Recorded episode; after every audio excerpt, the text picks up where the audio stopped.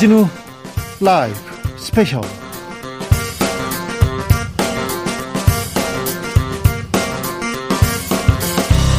2021년 12월 18일 토요일입니다. 안녕하십니까. 주진우입니다. 토요일 이 시간은 일주일 동안 가장 중요한 일만 쫙 모아서 쫙 정리해드리는 그런 시간입니다. 일주일 동안 이슈 정리해 주실 일타 강사 두 분 모셨습니다. 양지열 변호사, 박준 변호사 어서 오세요. 네, 안녕하세요. 네, 안녕하세요. 한 주간 잘 보내셨고요. 네. 네. 방송에 매일 나와. 아니 저희가 저희가 나오고 싶어서 나오는 게 아니라 그렇죠. 워낙 시끄러워서 일이 많아. 일이 많아요. 워낙 시끄러워서. 좀 쉬고 싶은데 좀 천천히 가도 되는데 네. 자꾸 불러내네요. 하루를 안 나오잖아요, 방송을. 네. 그러면 시사를 못 따라갈 정도로 시사가 너무 많습니다. 아, 시사에 진짜. 파도가 그리고 하루하루 터지는 뉴스가 너무 메가톤이에요. 너무 강력합니다. 하루를 가지도 못해요. 하루라니 하루도 못 갑니다. 네, 정말. 한 시간을 가지도 못합니다. 하지만 이 방송 보면 일주일 동안 아 어떤 일이 있었고 이게 중요해 맥을 딱 짚어 드립니다. 자, 이 방송 영상으로도 만나보실 수 있습니다. 네, 그렇습니다. 지금 바로 유튜브에서 주진우 라이브 검색하시고 영상으로도 만나보시기 바랍니다. 박지훈 변호사, 우리는 선물도 준비했어요. 네, 맞습니다. 이제 곧 크리스마스입니다. 크리스마스, 메리 여러분의 크리스마스입니다. 크리스마스 소원 보내주세요. 네. 현실적, 비현실적, 어떤 소원이든 다 상관없습니다. 크리스마스 소원 어디로 보내면 산타클로스 할아버지 오신다. 아, 산타클로스 할아버지요. 네. 좋습니다. 카카오톡 플러스 친구에서 주진우 라이브 검색하시고 친구 추가를 한 다음에 후기를 보내주시면 됩니다. 주진우 라이브 스페셜 본격적으로 시작해 보겠습니다. 일주일 동안 가장 중요한 그리고 가장 이거는 놓치면 안 돼. 이런 뉴스 요점 딱 정리하고 요약해 드립니다. 그러니까 귀만 열어 두시고요. 아하, 요거 그거였구나. 이렇게 쭉 듣기만 하시면 됩니다. 이번 주에 말말말 만나보겠습니다. 첫 번째 말말말의 주인공은 가족 후보자의 가족입니다. 윤석열 후보의 부인 김건희 씨 허위 이력 논란 아 뜨거웠고요. 이재명 후보의 아들 불법 도박 의혹까지 가족 리스크 대선판을 흔들고 있습니다. 자, 유독 뜨거웠는데요. 원기옥에서 김재원 그리고 강기정 전 청와대 정무수석 둘이 이 문제를 가지고 맞붙었어요. 학력, 경력 이렇게 허위 경력 이슈가 있는데 이 문제를 이렇게 처리해야 됐을까? 아까 김소연 변호사도 이거 선대위에서 좀 명확하게 먼저 입장을 밝히는 게 맞았다 이 얘기도 합니다. 그리고 어, 며칠 전에 카메라가 김건희 씨를 따라갔어요. 그런데 그, 그 카메라가 어떤 취지에서 어떻게 취재를 했는지는 모르겠으나 어, 수행원한테 목이 눌려가지고요. 좀 충격적인 영상으로 국민들한테는 다가왔는데 이 부분은 어떻게 보십니까, 김재원 그래서 최고위원님? 그조차 어쨌든 대선 후보의 부인인데 그것을 네. 마치 무슨 파파라치가 쫓듯이 들이대고 어, 하니까 순간적으로 당황했지 않겠습니까? 저는 이런 식으로 취재를 하고 이런 식으로 어, 후보자의 부인을 무슨 죄인 다루듯이 몰아붙이고 또 그런 저 당황한 영상이 나온 걸 가지고 여당에서는 어, 무슨 죄인 모습이다 하고 온통 하루 종일 떠들어대고 하는 이게 과연 정상적인 이 저 상황이냐? 아니 저는 그걸 왜 여당에다가 탓을 하고 아니 그것도 사람이 사람으로서 네. 아니 여당이 탓을 하는 게 여당 의원들이 한 발언을 한번 보세요. 뭐라고 그러니까 했는지. 그것은 국민들이 이렇게 느낀 거 아닙니까? 범죄 뭐 잘못한 사람 어떻게 좀 얼굴 감추는 거 다루듯이 한다. 그래서 별 패러들이 나온 거잖아요. 그러나 그거는 그렇게 그러니까 이그 점을 저- 자꾸 우리 탓하지만 저는 뭐가 화가 나냐면 왜 윤석열은 사과를 하는 그 순간에도 여당의 기획 공세다. 무슨 기획을 해요 우리가? 기획을 했잖아요. 뭘 기획을 해요? 수없이 지금 기획을 해가지고 그러니까 윤석열의 입에는- 전부 다 저 저 없는 것도 사실인 양 마구 윤석열 후보는 퍼뜨리고 뭐 공작, 정치 공작 이런 단어밖에 모르니까. 자, 그런데 공정과 정의, 윤석열 표 공정과 정의의 잣대 이 부분에 대해서 조국 전 장관 그 사건 때 많은 국민들이 쳐다봤지 않습니까? 표창장 위조라든지 무슨 인턴이 어 과정이 뭐 기간이 이게 허위되었다 부풀려졌다. 그때 검찰 수사와 언론의 보도가 많이 있었지 않습니까? 이 상황과 지금 김건희 씨 이 허위 학력, 허위 경력 이 부분에 대해서 좀 비슷하게 볼 것 같아요, 국민들이.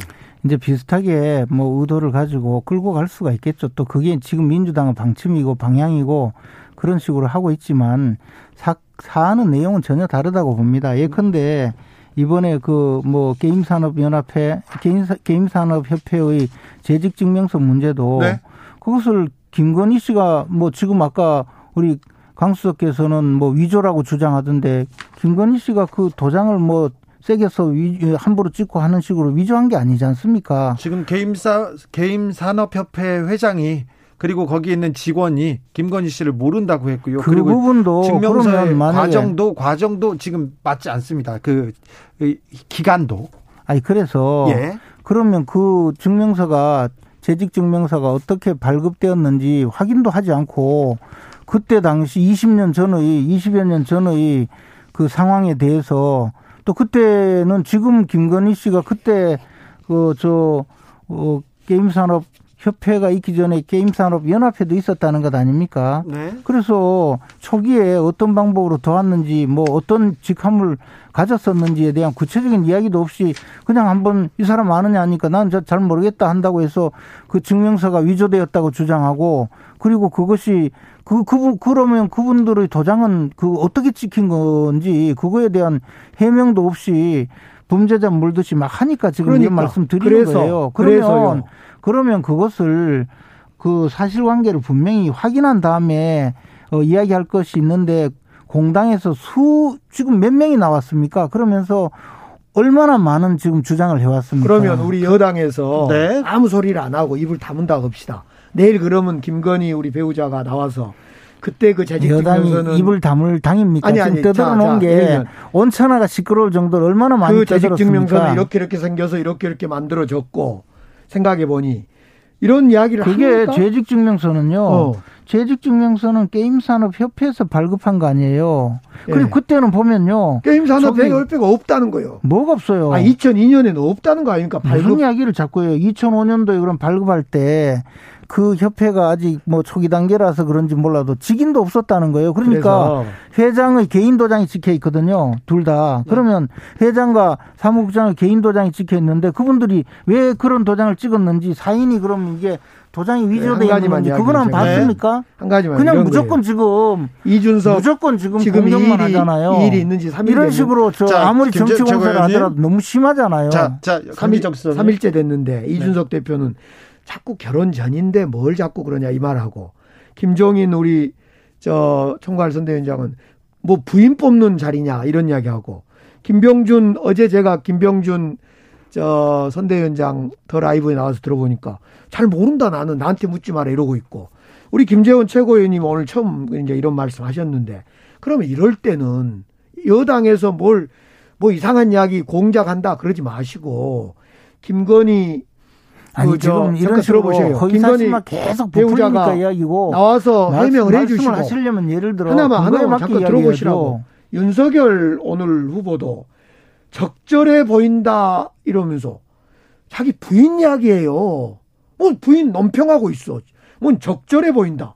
김건희 씨가 자기 그러니까 김건희 뭘 배우자가 적절해 보여요? 아니 김건희 배우자가 대해서 사과를 아니, 생각한다 사과할 생각이 그러니까 있다면 그말 그말 맞다고 그런 거지. 그건 엄마라고. 아니 그걸 어떻게 생각하느냐 물으니까 아니 부인께서 사과한다고 하는데 그렇게 이야기하는 거야. 생각합니까? 저 같으면 어떻게 질문이 이야기하냐? 그랬잖아요. 아니, 질문이 그러면 이렇게 질문이 이야기해요. 당신 부인이 사과한다는데 당신은 어떻게 생각하느냐? 아, 진짜 사과하는 게 적절하다. 그렇게 이야기하지. 그럼 뭐 어떡하라고요? 그렇게 이야기합니까? 저는 어떻게 이야기하냐면요. 모르니까 예를 들어 자, 강기정. 뭐라고 생각해 보세요. 얘기하시겠습니까? 제 누가 언론인이 네. 당신 부인이 이러이러한 것이 오류가 있고 잘못을 한 것 같다. 어떻게 그게 생각하냐? 아니고 질문이 그게 자, 자, 아니에요. 그러니까 자꾸 지- 이렇게 아니, 아니. 이렇게 왜곡 아니, 좀 하지 마세요. 뭐든지 잠깐 들어봐. 들어보시라고. 뭐든지 왜곡을 하니까 그렇지. 이렇게 이렇게 질문이 해서 뭐였냐면 김건희 그게 아니에요. 당신의 부인이 질문이 말해요. 당신이 부인이 당신 사과하려고 부인이- 한다는데 자. 어떻게 생각하냐? 이렇게 그러니까. 사- 사과하는 게 그럼 적절하다. 이렇게 해야 이렇게 답해야죠. 사과하는 게 적절하다 그러지 뭐 남편이?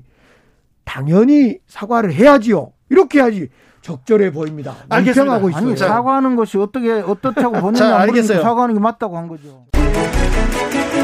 주진우 라이브 자, 원기옥 듣고 오셨습니다. 아우, 뜨겁죠, 이 문제? 자, 이제 허위 이제 이력 부분이에요. 김건희 씨 관련된 부분이긴 한데 사실 여기 좀, 좀 아픈 부분이 있을 겁니다. 뭐 법적인 부분도 법적인 부분이지만 뭐 공소시효 얘기도 있고요. 예. 또 결혼 전이냐 후냐 이런 여러 가지 얘기가 있지만 궁극적으로 국민의힘이나 윤석열 후보 측의 아픈 부분이 본인이 했던 잣대가 더 중요한 것 같아요. 그렇죠. 공- 조국 사건이요. 그렇죠. 공정의 잣대를 휘둘르면서 그렇죠. 그걸로 어쩌면 대선까지 왔는데 뭐 정도의 차이는 있지만 거의 유사합니다. 네. 뭐 예컨대 표창장이라든지 아니면 체험 증명서 이것을 조금 변동하고 해서 업무 방해를 했다든지 위조를 했다든지 그거랑 지금 거의 유사한 패턴이기 때문에 네. 이거에 대해서 윤석열 후보도 마찬가지고요. 국민의힘 이 선대위 측도 얘기하기가 사실 어렵다 보니까 김재원 최고 같은 경우도 네. 잘안 그러는데 화만 자꾸 내세요. 네, 네. 목소리를 그 좀 원래 직전인 것 같더라고요. 화안 내세요. 네, 원래 원래 네. 논리적으로 하시는데 원래 방송 전까지는 와가지고 네. 풀이 죽어가지고 아, 어떻게 하나 이렇게 풀이 죽어 있다가 네. 갑자기 방송을 시작하니까 강기정 수석이 뭘 무슨 얘기를 하나 하나를 턱 잡아가지고 계속 화를 내시더라고요. 음, 이게 국민의 입장에서 봤었을 때는 첫 번째로 시기에 좀 민감성이 있을 것으로 보입니다. 선대위 출범을 하고 어찌 보면 조금 기세를 두 번째로 올리고 싶어 했는데 그게 이루어지지 않고 있는 상황에서 골든크로스까지 얘기가 나오고 있는 그러니까 양쪽 진영이 다 팽팽하게 있는 상황에서 뭔가 민감한 이슈가 나오니까 그만큼 강력하게 반응이 나올 수밖에 없고요. 네. 두 번째로 이제 이 논란이 이 논란 자체가 좀 전에 박 변호사도 얘기를 했지만 과거에 이제 윤석열 후보가 검찰총장 시절에 이 제기를 했던 수사와 관련된 딱 판박이처럼 부메랑이 돼서 돌아오고 있는데 그렇죠. 어. 이게 그렇다고 해서 깔끔하게 사과하고 해명을 하자고 하자니 이게 한두 개가 아닌 거예요. 네. 계속해서 오늘까지도 계속해서 새로운 의혹들이 매일 있다 새로운 보니까 의혹이 터져 나옵니다. 네, 그러다 보니까 뭔가 한 방에 정리하기도 어렵고 깔끔하게 사과하기도 어려운 상황에서 시기는 민감한 시기이고 그래서 이렇게들 좀 목소리가 높아질 수밖에 없지 않았나 싶어요. 그리고요 윤석열 검사 윤석열이 이 사문서 위조 뭐 업무 방해 음. 이런 거 전문적으로 수사하던 분이세요. 왜냐하면 뭐 다들 알 겁니다. 신정아 씨 신정아 씨. 사건이죠. 네. 당시 뭐 학력 위조라든지 뭐 세- 뭐 세상에 참 많이 주목을 받았던 사건인데 그분은 이력서가 위조돼 있고 그리고 네. 재직 증명서, 재- 재학증명서, 졸업 증명서 뭐 다 위조 위조됐지 않습니까? 그 부분을 가지고 그 사건 주임 검사였고요. 예. 구속 영장까지 청구했던 상황이었어요. 예. 그러다 보니까 아 윤석열이라면 이거에 대해서 더 좀더 공정한 잣대가 있어야 되지 않느냐 배우자라고 하더라도 네. 그런 얘기가 더 나오는 것 같습니다. 그렇죠. 지금 얘기한 부분이 이제 공정과 관련된 부분이고요. 윤석열 후보가 끊임없이 강조했던 게 공정과 상식 아니었겠습니까? 예. 근데 공정이란 부분에 있어서 과거에 자신이 했던 수사와 이 지금 본인의 배우자에게 들이대는 그 잣대가 달라지게 되면 공정이 깨지는 거고 상식에 반하는 부분도 또 얘기가 많이 나왔던 거예요. 이 의혹이 불거지고 나서 기자들 앞에서 뭐 해명이 아닌 반론을 제기하면서 아니 그 대학의 시간 강사로 하는 거는 응? 그렇게 경력 같은 거 자세히 따져가면서 하는 게 아니라 소개로 그냥 들어가는 식이라는 취지의 얘기를 강하게 한 겁니다. 이- 그러면서 현실을 좀 알고 기사를 써라라고 했는데 네. 성을 냈어요. 현실을 모르신 본인이 모르신 거예요 사실. 아, 그러니까 네. 본인이 상식이 부족했던 것이 돼버린 거죠 사실은. 그 결국 또이 배우자의 어떤 검증을 어디까지 해야 되느냐 이런 논란까지 지금 되는 상황이고 네. 윤석열 후보가 그 김건희 씨의 어떤 우리 등판이라는 내용은 전 별로 안 좋지만 나오시는 나오는 모, 모습 그 모습을 언제쯤 할지 좀 많이 고민을 할 거로 생각이 듭니다. 우리 박준 변호사가 계속해서 한 3주 연속 네. 이번 주에는 등판다. 김건 씨가 나온다 나온다 했는데 이번 주에 나온 걸 나온 걸로 봐야 돼요 안 나온 걸로 아, 봐야 제가 돼요? 이게 뭐 일부러 그랬어요? 아니요, 일부러 등판 시킨 저는 거예요? 3주 동안 계속 다음 주 우리가 항상 이, 이 일면 뉴스를 예측을 하잖아요. 네. 세- 3주 연속 김건희 씨라고 예측했는데 이번 주는 맞네요, 제 말이. 이게 맞은 거예요? 이렇게 맞은 거죠. 이렇게 나온 것도 아니고 맞은 거죠. 아 이게 상식에 맞지 않는 것 같은데 박지훈 변호사가 말한 등판이 아닌 것 같은데 그러면 박지훈 변호사 다음 주에는 등판합니까? 다음 주도 등판 예정입니다. 제가 봤을 때는. 그런데 이런 식으로 등판하지 본격적으로 나와서 뭘 자발적인 등판보다는 네. 하여튼 자발 뭐 타이 자의 타의적인 등판이 가능하다. 자, 상식에 맞진 않지만 넘어가겠습니다. 이번 주 수요일 방송된 원기호 하이라이트 듣고 오셨고요. 이번 주 목요일 정비록에서도 이 문제는 이어집니다. 민주당 이재명 후보가 아들의 불법 도박을 인정하고 사과했습니다. 바로 사과했는데요. 발언 들어보겠습니다. 내 가족들과 관련해서 어, 매우 불미스러운 일이 발생했습니다. 아, 자식을 가르치는 부모 입장에서 참으로 죄송하다는 말씀을 드립니다. 어, 앞으로 이런 일 발생하지 않도록 대전의 노력을 기울이겠다는 말씀을 드립니다. 어, 국민 여러분께 매우 죄송하다는 말씀 다시 한번 드리고 깊이 사죄 드립니다. 조경태 의원님 어떻게 보셨습니까? 아, 예. 저는 그, 지금 대선이 그 후보자들에 대한 검증의 시간이어야 되는데. 네. 지금 보면 주변 가족들까지 그, 이렇게 자꾸만 이렇게, 어, 들춰내는 모습들이 과연 올바르냐 하는 부분에 대해서 여야를 떠나서. 네. 저는 이것은 뭐 좀 문제가 있다 이렇게 보고 있거든요. 예. 그래서 본인에 대해서, 어, 당사자에 대해서 철저한 검증을 하면 되지. 이 가족들에 대해서까지 이렇게 검증하게 하는 이런 그 이상한 대선 이번에 참 처음 봤습니다. 네. 사실은 뭐 안민석 의원도 계시지만은 국회의원들 가족 문제 있대가지고 국회의원들 그만둡니까? 그러지 않지 않습니까? 네. 저는 여야뿐만 아니라 그 언론 역시도 좀 좀 더 성숙한 그런 자세, 성숙한 모습을 좀 보여줬으면 좋겠다 이런 말씀을 드리고 싶습니다. 이재명 후보의 아들 도박 의혹이 나왔을 때 선대위에서 이재명 후보 주변에서는 어떻게 이 사안을 판단하고 어떻게 하자고 했습니까? 지금 그 조경태 의원님 말씀하신 내용이 뭐 진심이시겠죠. 어, 근데 혹시 속으로 또 표정 관리는 하고 있지 않으실까 그러는데 잘 모르겠습니다. 어, 이재명 아들의 도박 문제는 사실 충격이죠. 뭐 후보도 충격이었을 것 같고요. 어, 그래도 어, 즉각적인 사과를 국민들에게 정중하게 하고 또 어떤 법적인 처벌도 받도록 하겠다라는 취지의 말씀을 하신 것은 잘 했다고 보고요. 뭐 인간이니까 누구든지 잘못은 할 수가 있죠. 죄를 지을 수도 있고요. 이제 문제는 그 잘못을 대하는 태도의 문제인데요. 어, 저는 이재명 후보가 사과하는 걸 보면서 지금 뭐 며칠 며칠 동안에 불거진 어, 김건희 씨의 허위 이력서 문제를 대하는 태도와 굉장히 대조적으로 김건희 씨 관련돼서 어, 윤석열 후보가 오늘 또 얘기했습니다. 이 얘기도 듣고 오겠습니다. 국민들께서 이게 미흡하다고 비판할 때는 다 그거는 수용하고 100% 어? 겸허하게 받아들여야 되는 문제 아니겠어요? 그런 차원으로 보시면 됩니다.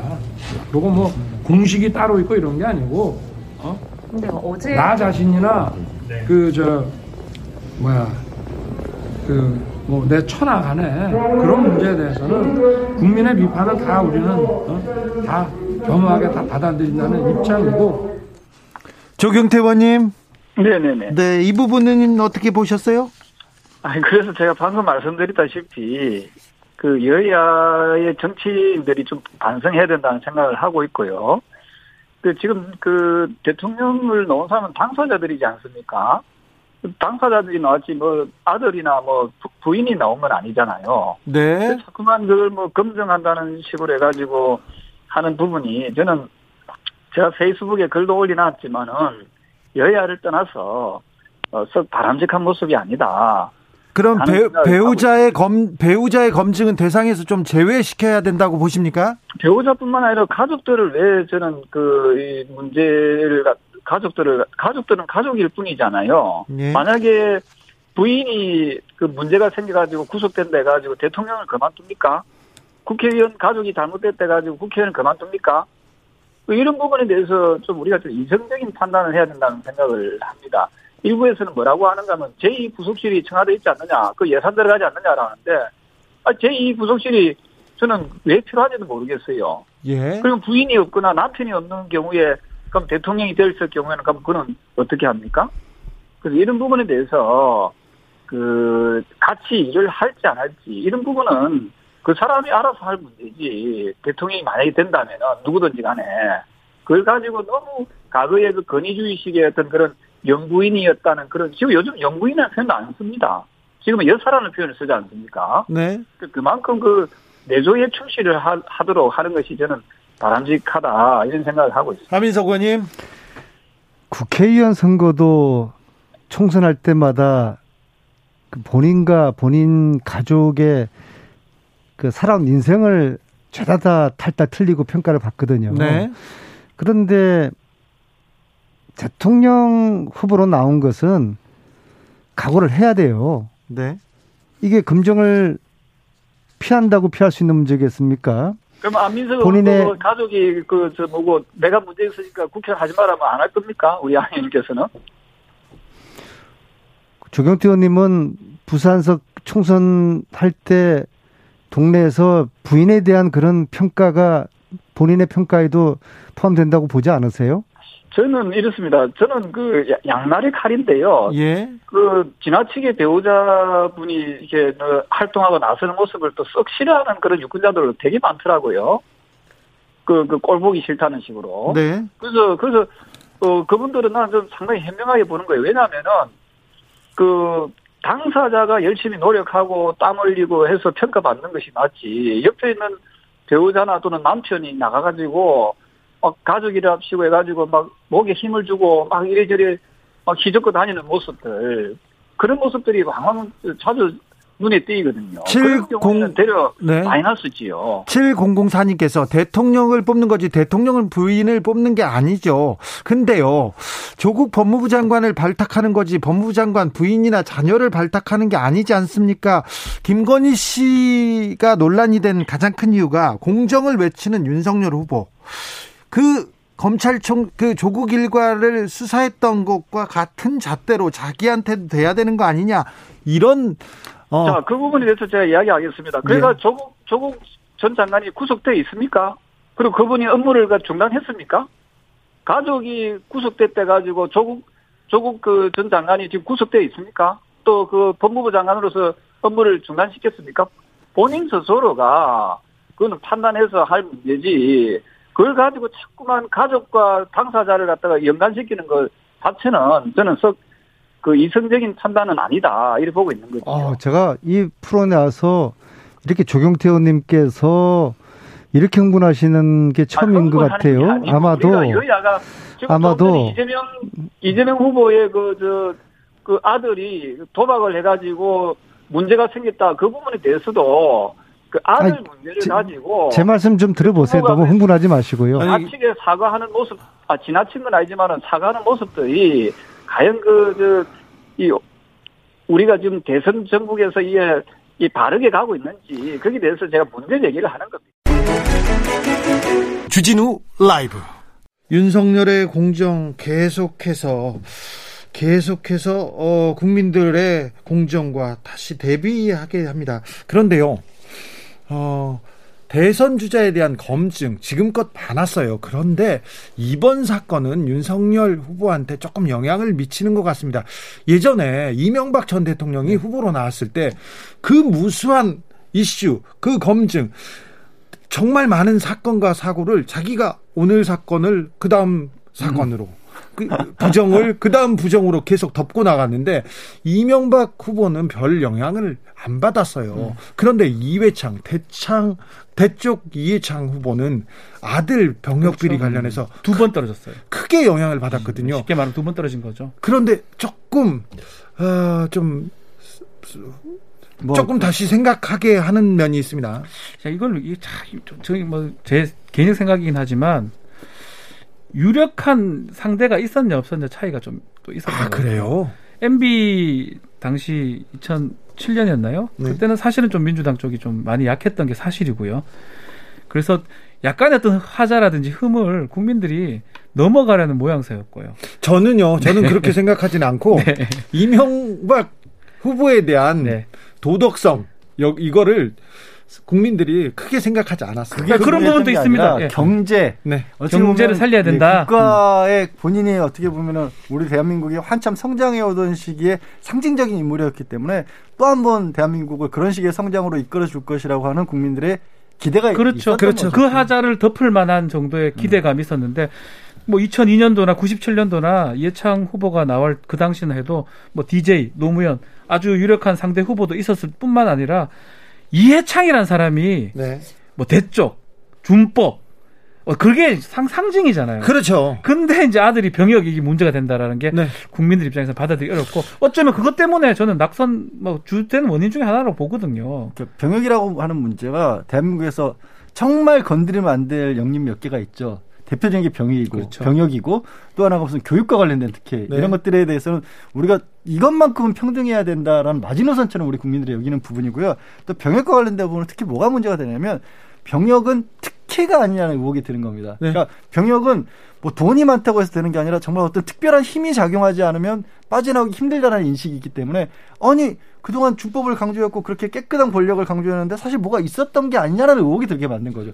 다른 종류랑은 좀 다르게 봐야 돼요. 자, 이번 의혹이 그래서 이회창 쪽과 닮아 있을까요? 이명박 쪽과 닮아 그 있을까요? 제가 지금 말씀드렸는데 상당히 유력한 후보입니다. 뭐 다들 많이 예상을 하고 있지만 51대 49 싸움일 것이다. 네, 이번 네. 이번 선거는 강력한 그렇다면 굳이 분류하자면 또 이게 공정이라는 게 윤석열 후보의 어떻게 보면 캐치프레이즈였거든요. 네, 네. 그렇기 때문에 저는 굳이 분류하자면 그 MB 2007년도 대선 때 그 하자가 넘어가는 모양새보다는 이 하자가 상당히 선거 끝날 때까지 부각되는 97년도 2002년도 선거랑 유사하지 않을까라는 생각이 좀 듭니다. 그 리스크가 상당히 적. 이거는 뭐 이재명 후보도 마찬가지예요. 좀 아들 문제가 지금 터졌는데 네. 이게 이 사법 리스크보다 전, 전 가족 리스크가 선거 끝날 때까지 계속 얘기가 될 것 같다는 생각이 듭니다. 사법 리스크보다도 네, 지금 뭐 그 양쪽 지지자들 중에 끝날 때까지 그러니까 전체 유권자 중에서요. 끝날 때까지 본인이 현재 지지하기로 결정한 사람들을 바꾸지 않겠다는 여론조사가 한 70에서 80% 정도. 그분들은 뭐가 나와도 어지간해서는 안 들릴 분들인데 이 양쪽의 이슈들이 그 흔들리지 않을 분들까지 흔들 것 같지는 않아요. 제가 봐도. 네. 근데 다만 이제 흔히 말해서 가운데 계시어서 아직은 정하지 마음을 정하지 않고 계신 분들은 그 두 개를 좀 비교할 것 같습니다. 그렇죠. 과연 아들에게 제기된 의혹의 문제가 더 클 것인가 배우자에게 제기된 의혹의 문제가 더 클 것인가가 선거에는 어느 정도 이번엔 영향을 끼칠 것 같아요. 김진태 이재명 비리 검증특위 위원장이 나섰어요. 김건희 고의는 없다. 고의는 없는 것 같고 이재명 아들은 사과로 넘어갈 문제 아니다 이렇게 얘기하는데 범죄 고의가 없다고요? 저렇게 얘기하기보다는 처벌의 가능성 얘기하는 게 맞아요. 김진태 위원장 같은 경우도 법조인입니다. 검사 출신 법조인.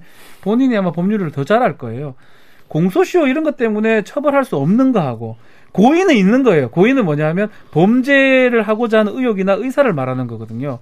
위조된 걸 아예 모르고 실수를 했을까요? 이걸 계속 반복해서 썼다는 거는 허위를 알고도 그것을 이용해서 본인이 했다라는 거 보는 게 맞고요. 다만 처벌을 못 한다는 거는 공소시효라든지 이런 게 문제되기 때문에 처벌을 못 하는 건데 저런 표현은 좀 잘못된 것 같고 오히려 지금 이재명 후보는 뭐 아들도 얘기를 했지만 처벌 받겠다고 해서 그 도박죄가 되든 상습 도박죄가 되든 그거는 이제 경찰에서 입건해서 조사를 하고 있기 때문에 오히려 이재명 후보 말은 뭐 더 붙이고 뺄 것도 없는 건데 이 김건희 후- 씨 얘기 말이 사실은 저렇게 해석하기는 좀 어렵다고 봐야 되겠죠. 아니 이게 음, 법조인 출신이 아닌 정치인이 말씀을 하시면서 법률 용어가 아닌 용어를 써가면서 김건희 씨 부족보다 이재명 후보 아들이 더 무거워 보여요 이렇게 얘기하는 거는 차라리 100번 양보해서 그냥 본인이 처한 위치가 있으니까 저렇게 얘기한다라고 끝이 네. 날 수도 있는데 말씀하신 것처럼 검사 출신이 고의가 없다. 법적으로 훨씬 더 중요하다. 법적인 문제를 법률 용어를 써서 정치적으로 끌고 가면 이게 신뢰가 너무 떨어져요. 윤석열이라면 법적인 문제에 대해서는 좀 단호했던 거거든요. 이- 이제껏도 그래요. 법적으로 문제되면 아, 안 된다라고 자, 했었어요. 조국 관련해서 많은 의혹이 언론에 제기됐을 때 수사는 타이밍이다 그러면서 그렇죠. 그때 압수수색을 수십 차례 들어갔습니다. 네. 70차례가 넘는다고 하죠. 네, 아니 다 파면 100차례 정도 되는데 100차례가. 지금 이 정도 언론 의혹이 나왔을 때는 수십 차례 한 25번 정도 들어갔습니다. 그런데 네, 맞아요. 그런데 지금 이 상황을 보면 아, 예전의 윤석열과 지금의 윤석열, 검사 윤석열과 정치인 윤석열은 좀 다르잖아. 이 그렇죠. 생각을 할 수밖에 없습니다. 자, 국민들이 여기- 바랬던 검사 어, 윤- 윤석열 후보의 모습이 과연 이게 맞는가라는 그렇죠. 의문점이 든다라는 자, 거죠. 정권 실세한테도 단호했던 누구한테도 단호했던 윤석열 어디 갔냐 이 생각을 합니다. 자, 여기서 잠깐. 그래서 상대 가족에 대한 각 당의 정치 공세 그리고 국민들의 의혹 제기는 계속 거세질 것 같은데요. 자, 이재명 윤석열, 윤석열 이재명 중에 누가 타격을 더 입을까요? 이게 결국 무게일 것 같아요. 우리가 뭐 이게 배우자가 뭔가 논란을 일으킨다라고 한다라면 본인도 우리 그 인- 동심체라고 하잖아요. 동심체라고 뭐 부부는 한 몸이다. 사실 그건 옛날 말이긴 하지만 네, 네, 너무 사람- 옛날 말이긴 하지만 그런 사람은 별로 없어요. 예, 그렇죠. 네. 뭐 그렇긴 하지만 그런 말이 나왔을 만큼 이게 좀 부부라고 하는 위치가 굉장히 이- 굉장히 특이한 상황인 거고 또 아들에 관해서는 사실 나이를 먹어도 자식은 속썩이는 존재라는 쪽의 얘기들이 오히려 더 많잖아요. 이건 제 분석이 아니라 그냥 우리가 흔히 사회생활 하면서 하는 얘기들을 보면 거기에 비춰봤었을 때는 굳이 아유 왜 저거를 그 어떻게 보면 관자 제대로 뭐 역할을 못했을까라는 쪽의 의혹 그리고 이제 배우자는 공식 직함이 있지 않습니까 대통령 부인일 경우에 네. 영부인이라고 불리고 네. 외교사절로 대표로 나서거든요. 네. 그런 것까지 생각한다라면 지금 구도에서는 윤석열 후보에게 더 좋지 않은 게 아닐까 싶습니다. 네, 저도 비슷하게 보는데 뭐 저도 자- 아들이 있습니다. 고등학생인데 통제가 이제 안 됩니다. 저는 뭐 제가 정치할 일은 없지만 가서 좀 얘기 좀 해. 통제 자체가 안 되고 저랑 네. 정치적 견해도 180 다른 것 같아요. 그러니까요.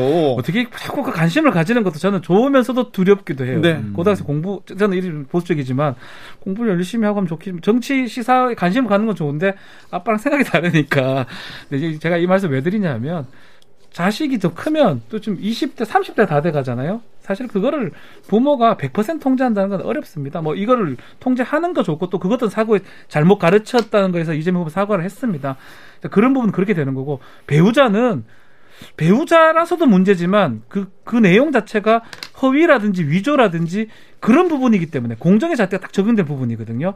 그래서 쉽게 찾아들이기는 어렵지 않을까. 김건희 씨 측은 좀 또- 그렇게 저는 이- 예상이 됩니다. 윤석열 국민의힘 대선 후보가 17일 배우자 김건희 씨를 둘러싼 논란과 관련해 국민 여러분께 심려를 끼쳐서 죄송하다고 사과했습니다. 제 아내와 관련된 논란으로 에, 국민 여러분께 에, 심려를 끼쳐드려 죄송합니다.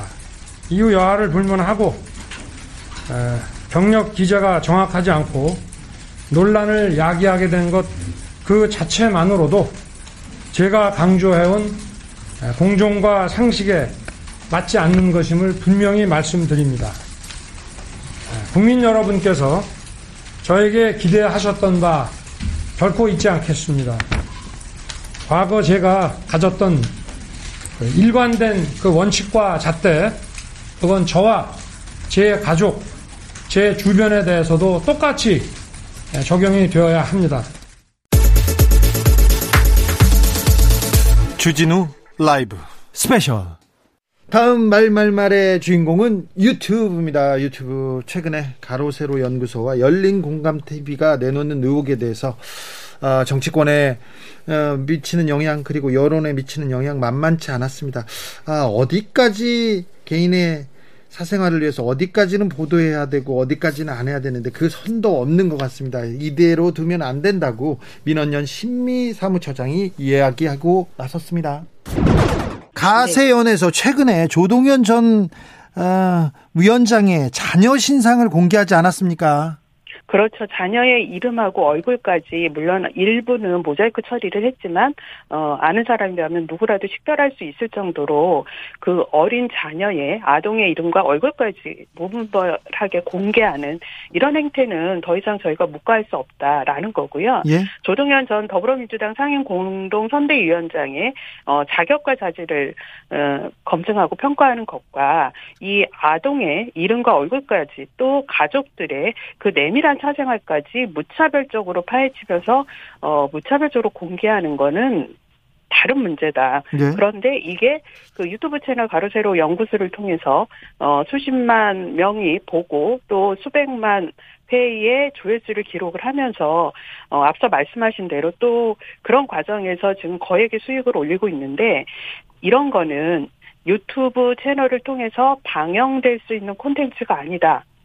네, 이런 콘텐츠는 유튜브가 적극적으로 차단, 삭제해야 마땅하다. 이렇게 보는 겁니다. 아, 비윤리적인 내용을 방송했다 이렇게 여러 번 비판은 받았는데 유튜브에서는 책임을 묻지도 않고 제재도 안 합니까? 아닙니다. 유튜브가 아주 매우 엄격한 특히 혐오나 증오 표현이나 또는 어, 개인의 사생활 또는 명예훼손과 관련된 어, 관련해서는 아주 엄격한 가이드라인을 가지고 있습니다. 어, 유튜브 커뮤니티 가이드라인 이라고 하는데요. 다섯 개 항목이 있습니다. 그 중에서 가장 엄격하게 제재를 하는 항목이 폭력적이거나 위험한 콘텐츠. 인 네. 경우인데요. 어, 특히 예를 들면 연령, 계급, 장애, 민족, 성 정체성, 국적, 인종, 이민, 종교, 성별, 폭력 사건의 피해자와 인척 등을 문제 삼아 개인이나 집단의 폭력 등 폭력 또는 혐오감을 조장하는 콘텐츠는 삭제한다라는 기준을 가지고 있고요. 네. 이러한 기준에 위배되는 콘텐츠는 적극적으로 삭제나 어, 차단 조치를 하고 있는데요. 예. 어, 지난해 한 해만 이러한 자율 규제로 삭제된 영상이 전체 3,470만 건에 이르고요. 한국에서 삭제된 영상만 108만 건입니다. 아, 그런데 왜 그렇- 가세연한테는 영향을 못 미치죠? 그렇기 때문에 저희가 이거 사회 어, 사회 문제로서 네. 어, 유튜브의 사회적 책무 책임을 묻게 된 건데요. 네. 어, 가세연이 이번 조동현 전 더불어민주당 어, 상임 공동위원장의 사생활 논란뿐이 아니라 그 이전에 개그맨 고 박지선 씨를 모독한다든지 또는 김연경 배구 선수를 저격한다든지 또는 한예슬, 전지현, 김준희 등 연예인들을 향한 악성 허위 주장 등으로 네. 어, 지속적으로 피해자들을 양산해 왔거든요. 네. 특히 이러한 방송들의 내용이 반사회적이고 비윤리적인 내용들이 많았고 이 개인의 사생활을 아무런 검증 없이 어, 유튜브 채널을 통해서 어, 공격을 하고 비난을 하고 조롱을 해왔습니다. 어, 이러한 방송은 유튜브가 내세우는 어, 커뮤니티 가이드라인에 정면으로 위배되는 내용이고요. 또 자체 서비스 약관에서 정하고 있는 기준에도 위배되는 유해 콘텐츠이므로 네. 유튜브가 이를 방관하면 안 된다. 어, 유튜브의 이런 방관은 이런 악성 유튜버를 자라나게 하는 배경이 되니 네. 유튜브가 어, 내부 기준에 맞춰서 어, 엄정하게 심의하라. 예, 네. 그것이 유튜브가 어, 거대 플랫폼 사업자로서의 책임이다라고 보고 있는 겁니다. 네. 근데 가로세로 연구소에서 공격하고 자극적인 아이템을 쏟아낼수록 사생활을 공격할수록 이걸 보고 이게 후원하는 사람들, 슈퍼챗 쏘는 사람들이 많습니다. 울면 네. 또 돈을 보내고 기도하면 돈 보내고 막 그런다면서요. 이건 어떻게 네. 봐야 됩니까? 아, 이게 이 유튜브 채널 가로세로 연구소를 지지하거나 뭐 또는 그쪽에 후원을 하는 거는 뭐 개인의 선택이라고 볼 수 있는데요. 어, 다만 이렇게 어, 반사회적이고 비윤리적인 또 개인 정보를 무차별적으로 폭로를 하면서 어, 이 개인들의 명예를 이렇게 훼손하는 이러한 콘텐츠에 후원을 하거나 어, 지지하는 것은 정말 좀 재고가 필요하지 않느냐라는 생각이고요. 어, 일단 이 우리 사회가 지금 뭐 여론의 양극화, 여론 양극화 현상이 있는데 어 정치적 그 지지 또는 반대 어 이런 기준으로 어 이런 유튜브 채널 또는 뭐 언론에 대한 지지 반대도 갈려지고 있는 이런 현상인데요. 네. 그렇다 하더라도 우리가 최소한 그 기본 윤리는 지키는 어, 그런 콘텐츠들을 응원하는 것이 어, 시민들이 좀 해야 될 일이 아닐까 이렇게 생각을 합니다. 저 가로세로 연구소 말고요. 다른 유튜브 채널도 좀 주목해서 보고 있는 채널이 있습니까?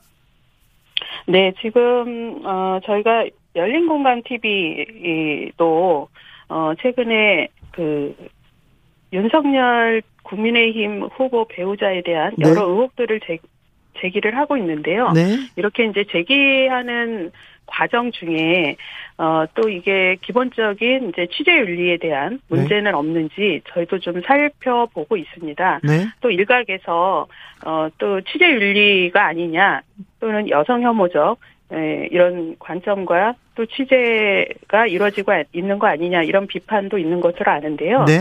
어 영향력이 커진 만큼 예. 어, 유튜브 채널에 영향력이 커진 만큼 또 유권자나 시민에 미치는 영향, 또 우리 사회에 미치는 영향이 매우 크므로 저희도 어, 관심 있게 살펴보고자 합니다. 저는 언론인이어서 그런지요. 가세연이나 다른 유튜브 채널에서 이 거의 근거 없이 방송을 했는데 그걸 또 받아 쓰는 언론이 있지 않습니까? 그거 참큰 네. 문제라고 보는데요. 네.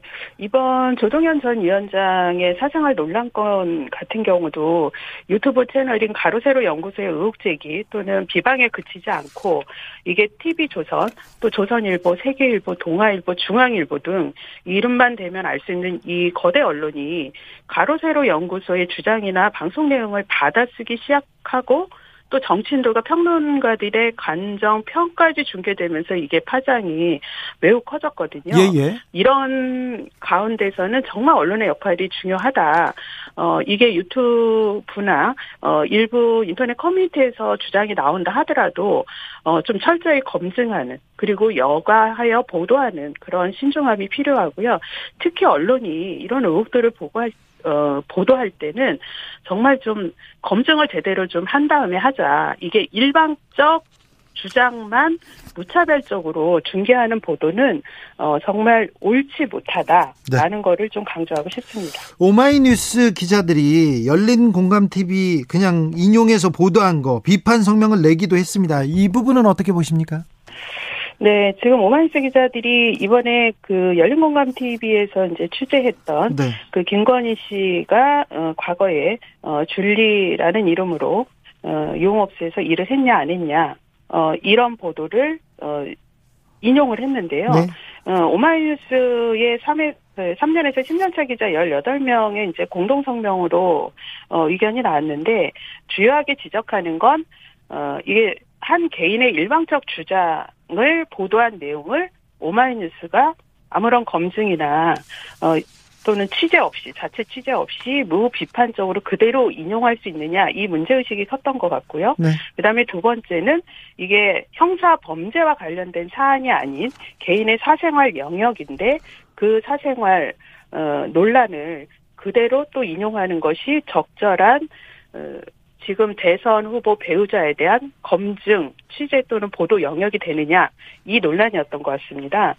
어, 이번에 그 오마이뉴스 일부 기자들의 이러한 문제 제기에 또 오마이뉴스 시민 기자 또는 오마이뉴스 후원하는 시민도 어, 이 부분에 대해서는 생각해볼 어, 부분이 있다라는 또 의견을 냈는데요. 예, 예. 어, 이번에 이게 오마이뉴스뿐만이 아니라 다른 언론들도 네. 이게 타사 보도 또는 인터넷 커뮤니티 또는 유튜브 채널에서 제기되는 또는 어, 첫 보도된 내용들을 어, 특히 의혹이라든지 아니면 이게 네거티브에 해당하는 내용들이 있다면 무차별적으로 인용하거나 그대로 어, 받아쓰기 하는 이른바 따옴표 저널리즘에 네네. 대해서는 모든 언론이 주의하고 유의해야 된다라고 생각을 합니다. 아, 그렇죠. 무조건적, 무차별적 인용 보도 이거 안 됩니다. 진실에 가까워야죠. 정의를 위한 일이어야죠.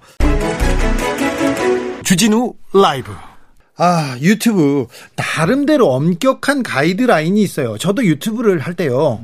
제가 이명박 카카 이렇게 아. 이렇게 해서 헌정하는 유튜브를 했을 때 그때는 별로 어 심사 제재 그렇게 그 뭐뭐 가이드라인이 작동되고 하진 않았는데 제가 이재용 음. 삼성 이런 얘기를 할 때마다 바로 유튜브에서 댓글이 탁탁 들어오는 거예요. 댓글도 들어오고 노란 딱지도 붙죠. 네, 바로 붙습니다. 이게 왜냐하면 그 방송 자체에 대해서 구글 측에서 자체적으로 검, 이제 저 단속도 하지만 그걸 본 누군가가 불편하다고 신고를 하죠. 이의 제기를 하고 신고를 하면 유튜브 쪽에서 일단 그걸 받아주거 주거든요. 네. 먼저 받아들여 준 다음에 또 그 대상이 된 사람이 거기 그거 좀 풀어달라고 요청을 해야 풀리는 그런 구조인데 참 신기한 게 이 네. 가세연에 대해서도 굉장히 많은 신고가 들어갈 텐데 그런데 가세현한테는 왜안 붙이죠. 유튜브가 사실은 뭐 가이드라인 같은 게 있어요. 예. 있지만 문제는 뭐냐면 그 가이드라인보다 더 큰 게 있는 것 같아요. 뭐가 더 자본이죠. 돈. 우리가 슈퍼챗이라고 표현하는데요. 네, 돈. 아마 제가 뭐 정확하게 이거 통계를 본 적은 없는데 뭐 한 개 방송될 때 상당한 슈퍼챗이 터지고 네, 30%는 네, 그 구글이? 구글 측이 이제 가져가다 보니까 음. 뭐 이거 이거는 뭐 확인된 바는 없습니다. 그런 부분 때문에 그 가이드라인을 엄격하게 적용을 못 하는 게 아닌가라는 어떤 얘기들이 있습니다. 근데 저는요, 사실 뭐 그 유튜브에 나오는 그 내용들은 그렇다 치더라도 우리가 보통 예전에 생각해 보시면 그냥 왜 시중에 좀 어, 정, 어떤 일반적인 legacy 정통 미디어라고 하는 쪽에서 다루는 그런 게- 얘기들이 있고 그렇지 않은 얘기들이 또 있었잖아요. 네. 그러니까 그거는 야 이쪽 얘기는 다른 얘기하라고 그냥 공론화 장에서 안 다뤘던 건데 요즘엔 그 구별이 없어진 것 같아요. 그러니까요. 가로 세로 연구소에서 조동연 교수 자녀의 신상을 이렇게 했는데 자녀의 신상을 공개했다. 언론에서 따옴표로 이렇게 그냥 바로 똑같은 보도해요. 똑같은 일을 한 거예요. 언론에서 어, 언론이 사실은 이거는 조금 이렇게 얘기하면 그렇지만 약간은 비겁한 것 같아요. 본인들은 책임을 벗어나고 그러면서 보도하고 싶은 것 약간의 yellow 보도가 될 수 있거든요. 아, yellow죠. 그 보도를 하는 어떤 효과를 노리는 거예요. 우리는 책임을 면하면서 효과는 누릴 수 있는 뭐 클릭 수라든지 그렇게 하는 거는 언론의 본연의 책임을 좀 벗어난 게 아닌가 아, 그런 걸로 유튜브나 뭐 가세연 같은 것들을 이용하는 것 같다는 생각이 듭니다. 특별히 대선 앞두고 정치 유튜버들 너무 자극적으로 너무 이게 신상 공격하고 털 탈탈 털고 아무 말이나 막 합니다. 근데 그 발언 수위가 세면 셀수록 욕을 더 많이 하면 많이 할수록 슈퍼챗이 쏟아진다는 거 아닙니까? 왜냐면 이게 그거를 보시고 그거를 좋아하시는 분들은 그냥 이게 사실인지 아닌지가 중요한 게 아니에요. 내 감정을 해소시켜주는 말을 해주는 사람이 그 거기에 공감을 해서 나도 그렇게 생각하면서 박수를 보내서 하는데 사람이 다 그렇잖아요. 자극적인 걸 보면 매운 것도 점점 점점 매운맛으로 가지 않습니까? 예. 그래서 이런 부분에 대해서는 기성 어떤 언론에서 그걸 오히려 잡아주고 그렇죠. 어느 선을 넘지 못하도록 하는 역할을 기성 언론이 해야 되는데 오히려 더 같이 같은 그거를. 가- 그를 받아와서 네. 따옴표를 써버립니다. 네. 그러니까 저는 문제라는 거죠. 오히려 이 부분에 대해서는 이 특정 유튜브 채널의 문제가 아니라 언론이 더 잘못하는 것 같아요. 네. 정신도 마찬가지고요. 이거 명백한 명예훼손인데 진보든 보수든 똑같습니다. 똑같다고 하, 면안 되겠지만 어떤 사람들은 같아요. 너무 심한데 심한데 그걸 가지고 언론에서 어디에서 보도했다 이거 너무한 것 같습니다. 언론의 본연의 자세 어, 자세를 조금 다시 한번 생각해 봐야 될 것 같습니다. 여러분께서는 지금 주진우 라이브 스페셜을 듣고 계십니다. 자, 다음 주에는 어떤 일이 벌어집니까? 다음 주에도 계속 가족사 얘기 들어야 됩니까? 아마 들을 수밖에 없지 않을까 생각이 듭니다. 네. 자, 뭐 일단은 다음 주에 좀 중요한 일정들을 좀 말씀을 해드리면 네. 23일부터 공시 부동산 공시 가격 같은 게 열람이 아, 가능하고 이 관심 많아요. 이것도 아마 부동산 이슈가 아주 중요하기 때문에 네.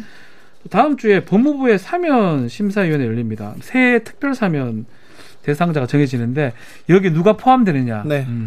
특히 이제 우리가 전직 뭐 얘기 안 해도. 되겠죠? 네. 박이 두 사람이 이제 포함 뭐 박근혜 이명박 그런 부분도 이제 좀 문제가 되지 않을까 네. 아마 지켜봐야 될 것 같아요. 그리고는요.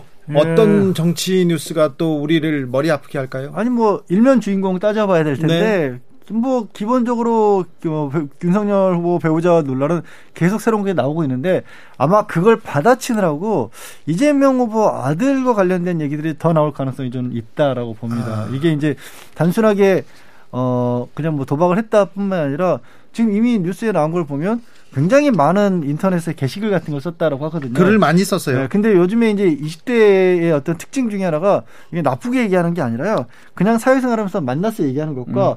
또 인터넷에 게시판 같은데 글을 쓸 때는 그들끼리는 그게 이제 일반적이라고 하다기보다 많이 그렇게 일어나는 게 굉장히 과격한 용어로 굉장히 강하게 자기 생각 이런 걸 털어놓는 경우들이 많아요. 네. 그러니까 어, 이 사람이 이렇게까지 얘기를 해 싶을 만큼. 근데 그런 것들 중에 혹시라도 이제 이재명 후보와는 좀 안 맞는 부분들 뭐 이런 것들이 있으면 그걸 또 이제 보수 야권에서는 찾아내서 공격하지 않을까 싶어요. 네, 저도 마찬가지로 일면의 주인공은 김건희 씨 이제 다 나왔으니까 이재명 씨 측이 되지 않을까, 이재명 후보 측이 되지 않을까. 아, 그쪽에 공세가 몰릴 어, 다- 수도 있네요. 다음 주는 뭐 저는 그쪽 공세 위주로 양쪽에 저는 두 개가 같이 나란히 있을 것 같아요. 네. 보도가, 보도가 될 것 같습니다. 알겠습니다. 양지열 변호사, 박준 변호사 오늘도 감사합니다. 그래도 이렇게 정리를 하고 넘어가니까 시원합니다. 네.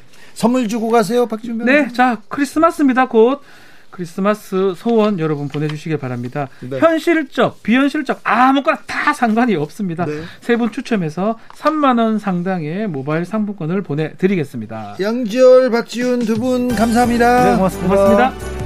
윤종신의 12월 들으면서 주진우 라이브 스페셜 여기서 인사드리겠습니다. 저는 다음 주 월요일 오후 5시 5분에 돌아옵니다. 지금까지 주진우였습니다.